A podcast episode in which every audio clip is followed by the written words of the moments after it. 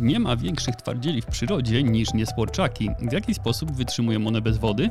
Jak woda pomogła w budowie piramid na pustyni w Gizie? Arkadiusz Polak, dzień dobry w środowym wydaniu podcastu Naukowo, w którym dowiecie się również, czy możliwa jest między ludźmi synchronizacja fal mózgowych na odległość oraz jak pszczoły po raz kolejny dają nam od siebie coś pozytywnego. Zapraszam na odcinek oraz do udostępnienia go, polubienia, gdziekolwiek go słuchacie i skomentowania, jeśli Wam się spodobał. Zaczynamy drugą pięćdziesiątkę.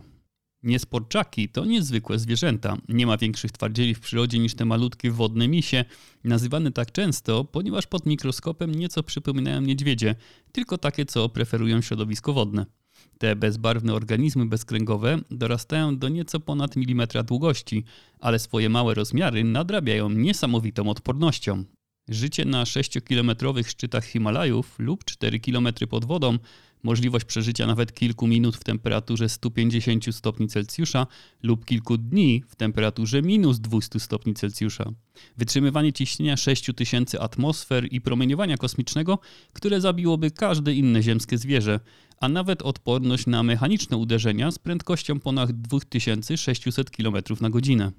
Te wszystkie cechy niesporczaków powodują, że są one uznawane za organizmy zdolne przeżyć nawet globalną zagładę gatunków, a niektórzy uważają, że to właśnie ten gatunek dotrwa do końca życia planety, gdy Słońce dokona swojego żywota. Niesporczaki są wspaniałym gatunkiem do badania, a nowa praca skupia się na jeszcze jednym aspekcie wytrzymałości tego gatunku, który toleruje też prawie całkowite pozbawienie go wody. Jest to zjawisko nazwane anhydrobiozą. Wodne misie, tracąc stopniowo wodę z organizmu, obkurczają się, tworzą okrągłą formę, w której mimo odwodnienia nadal mogą przetrwać w ekstremalnych środowiskach. A przecież w kurczącym się, wysychającym organizmie komórki na skutek naprężeń mechanicznych deformują i zapadają się, prowadząc do zniszczenia. Co sprawia, że niesporczaki za nic mają te biologiczne mechanizmy? Zespół naukowców przyjrzał się rozpuszczalnym w cytoplazmie białkom CAHS, które aktywują się u nich w momencie odwodnienia. Białka te tworzyły w komórkach sieć filamentów, czyli włókien pełniących rolę szkieletu, dzięki czemu komórki zachowują swój kształt nawet wtedy, gdy tracą wodę. Tworzący się elastyczny hydrożel wypełnia niespodczaki, gdy brak im wody, ale gdy ta znów jest dla nich dostępna, proces ten ulega odwróceniu, a filamenty powoli się cofają, aby nie powodować mechanicznego naprężenia w komórce i nie rozsadzić zwierzęcia. Co ciekawe, gdy białko z niespodczaków wyizolowano i zastosowano je na wyhodowanych komórkach owadzich i ludzkich, to pełniło ono podobną, choć mocno ograniczoną funkcję. Badania będą kontynuowane, a w przyszłości dzięki odporności niespodczaków mogą doprowadzić do powstania nowych technologii konserwacji komórek, co może przynieść wydłużoną wytrzymałość leków albo pomóc przy transporcie organów do przeszczepu tak, aby przetrwały one dłużej poza ludzkim organizmem. Ponad milion dolarów można zgarnąć łącznie z różnych nagród oferowanych za udowodnienie istnienia różnego typu zjawisk paranormalnych. Od czytania w myślach, poprzez poruszanie przedmiotów mocą umysłu, czy szereg umiejętności magicznych, aż do udowodnienia skuteczności alternatywnych metod leczenia, np. poprzez nakładanie rąk lub użycie kryształów. Od 1964 roku Fundacja Edukacyjna Jamesa Randiego oferowała milion dolarów każdemu, kto w warunkach określonych kryteriami testów naukowych mógłby wykazać się nadprzyrodzonymi lub paranormalnymi zdolnościami. Chętnych wcale nie brakowało, ponad tysiąc osób podjęło wyzwanie, ale żadna z nich nie zdołała udowodnić, że posiada jakiekolwiek umiejętności rodem z filmów o mutantach i w 2015 roku wyzwanie zostało zakończone. Różne organizacje na całym świecie oferują różnej wysokości nagrody, ale nigdy nikomu nie udało się zgarnąć żadnej z nich. Nie udało się też udowodnić istnienia telepatii, czyli komunikacji między ludźmi bez użycia jakichkolwiek ludzkich zmysłów, a wyłącznie za pomocą myśli. Jasno podkreślam, że nauka nie udowodniła, że taki stan jest możliwy. Niemniej ciekawą wydaje się inna zdolność organizmów do pewnej synchronizacji sygnałów biologicznych u osób zaangażowanych w interakcje społeczne, obserwowana jako zmienność rytmu serca, częstotliwości oddechów lub przewodnictwa skóry. Także sygnały w mózgu mogą być synchronizowane między dwiema osobami w sytuacjach spotkania twarzą w twarz, ponieważ to obserwacja wzajemnej mimiki ciała i twarzy, słyszenie głosu, oddechu i dostrzeganie ruchu uważane są za czynniki, dzięki którym jest możliwa obserwacja takich samych pomiarów u dwóch osób. W nowym badaniu przeprowadzonym na Uniwersytecie w Helsinkach postanowiono sprawdzić, czy synchronizacja fal mózgowych możliwa jest też na odległość. Postanowiono wykorzystać do tego bardzo popularną formę rozrywki, jaką są gry komputerowe, ze względu na liczne interakcje zachodzące między graczami. Według szacunków z 2021 roku 77% wszystkich amerykańskich graczy bawi się razem z innymi osobami, a trend ten chce wykorzystać Facebook, tworząc wirtualny świat nazwany Metaverse, gdzie mielibyśmy przenieść swoje społeczne interakcje. Choć na razie jest to moim zdaniem ogromny niewypał i po prostu głupi pomysł, ale to temat na inną opowieść. Wracając do badania, naukowcy postanowili, że wykorzystają grę, w której dwóch odizolowanych od siebie graczy będzie wspólnie prowadzić wyścigowy samochód. Jedna osoba sterowała pojazdem, a druga odpowiadała za jego przyspieszenie. Hipoteza naukowców była taka, że wspólna uwaga, koordynacja i przewidywanie intencji partnera w grze online w czasie rzeczywistym wytworzy w ich mózgach stan synchronizacji, mierzony poprzez odpowiednio rozmieszczone na skórze głowy 64 elektrody EEG. Sparowano zatem 42 osoby w średnim wieku 27 lat, a za udział w badaniu uczestnicy otrzymywali nagrody w postaci dwóch biletów do kina. Wyniki badania potwierdziły hipotezy naukowców. Współpraca podczas grania była związana z wyższą synchronizacją w pasmach alfa, beta i gamma, co oznaczać może aktywację mechanizmów wspierających wspólną uwagę, mentalizację i przewidywania ruchów partnera podczas współpracy. Zwiększona synchronizacja alfa mogłaby umożliwić szybsze czasy reakcji na działania drugiego gracza, a tym samym doprowadziła do lepszych wyników. Synchronizacja gamma miałaby ułatwić lepsze przewidywanie działań drugiej osoby w grze, nawet wówczas, gdy nie ma z nią żadnego kontaktu. Potencjalnym źródłem takiego wspólnego wzorca fal mózgowych mogą być emocje odczuwane poprzez parę graczy w momencie odniesienia sukcesu lub porażki, ale także aktywacja systemu nagradzania, gdy uda się wykonać zadanie. Wynikami tych badań mogą być zainteresowani nie tylko przedstawiciele olbrzymiego rynku gier wideo, ale także sami gracze, zwłaszcza ci profesjonalni, którzy na kooperacyjnych produkcjach opierają swoje zawodowe kariery. Ze światów wirtualnych przenosimy się teraz do rzeczywistego, w którym przyjrzymy się piramidom w Gizie.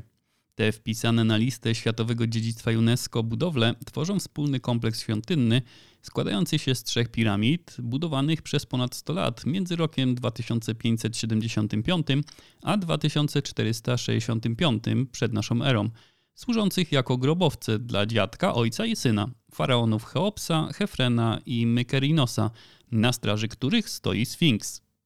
Dzięki pracom archeologicznym odkryto w pobliżu piramid groby, które należą do robotników pracujących przy budowie, nie tylko pracowników fizycznych.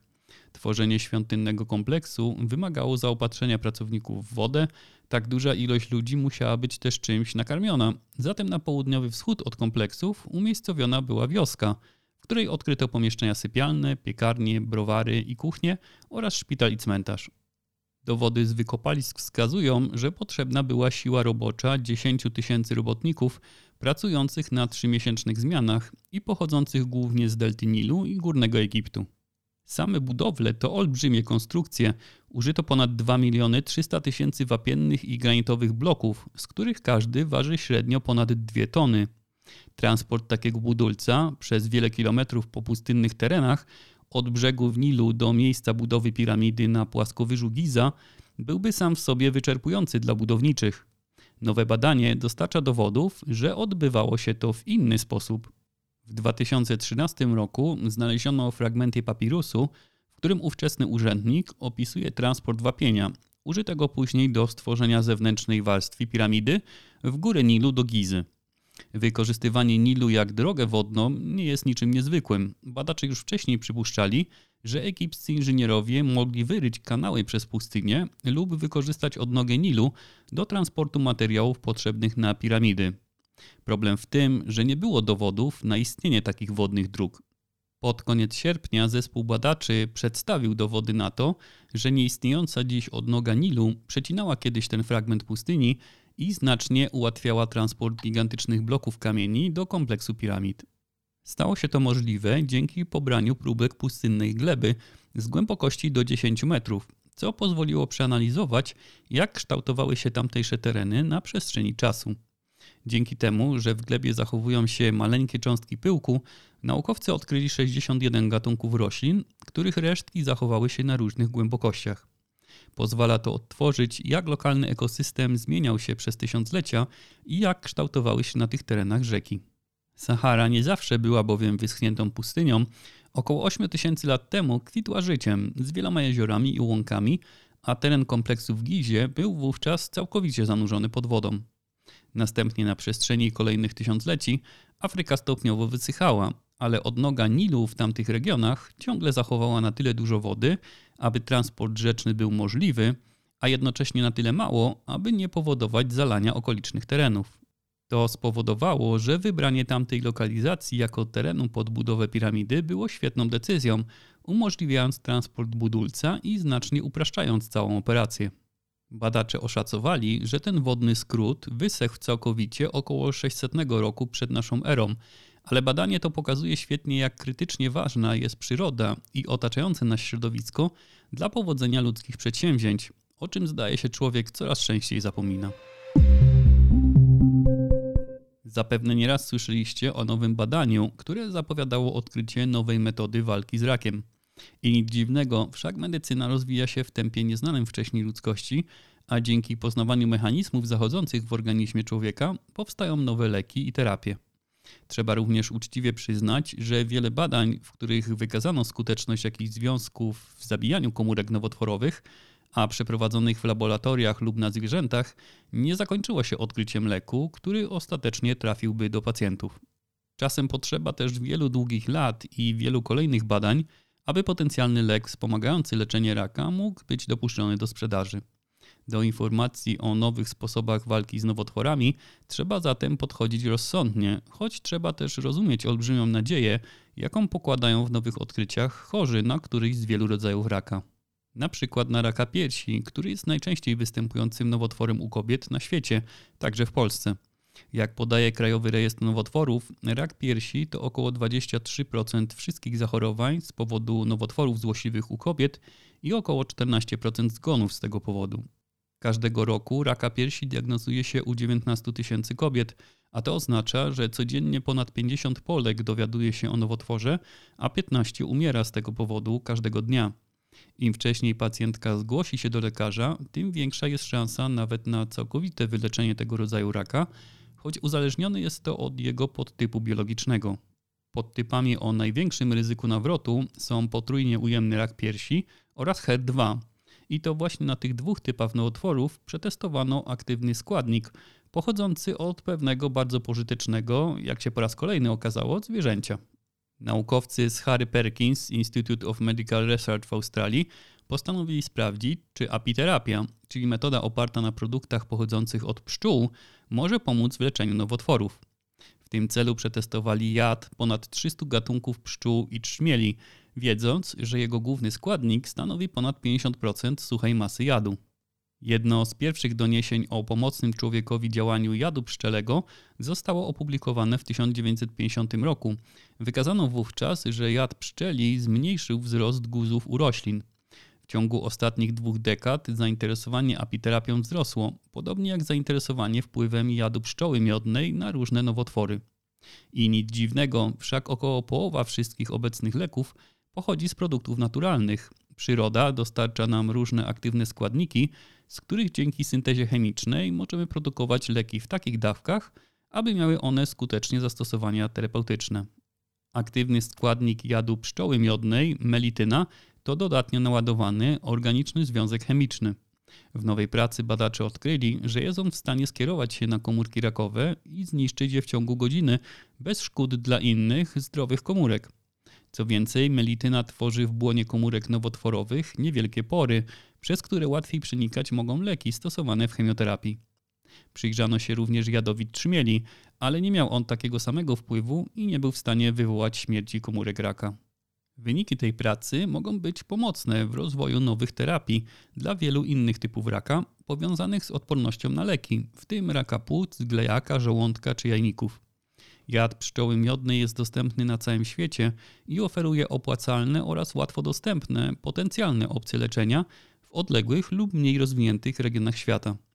Niemniej dalsze badania są konieczne także po to, aby ocenić, czy jad niektórych gatunków pszczół ma silniejsze lub bardziej specyficzne działanie przeciwnowotworowe, które można by następnie wykorzystać.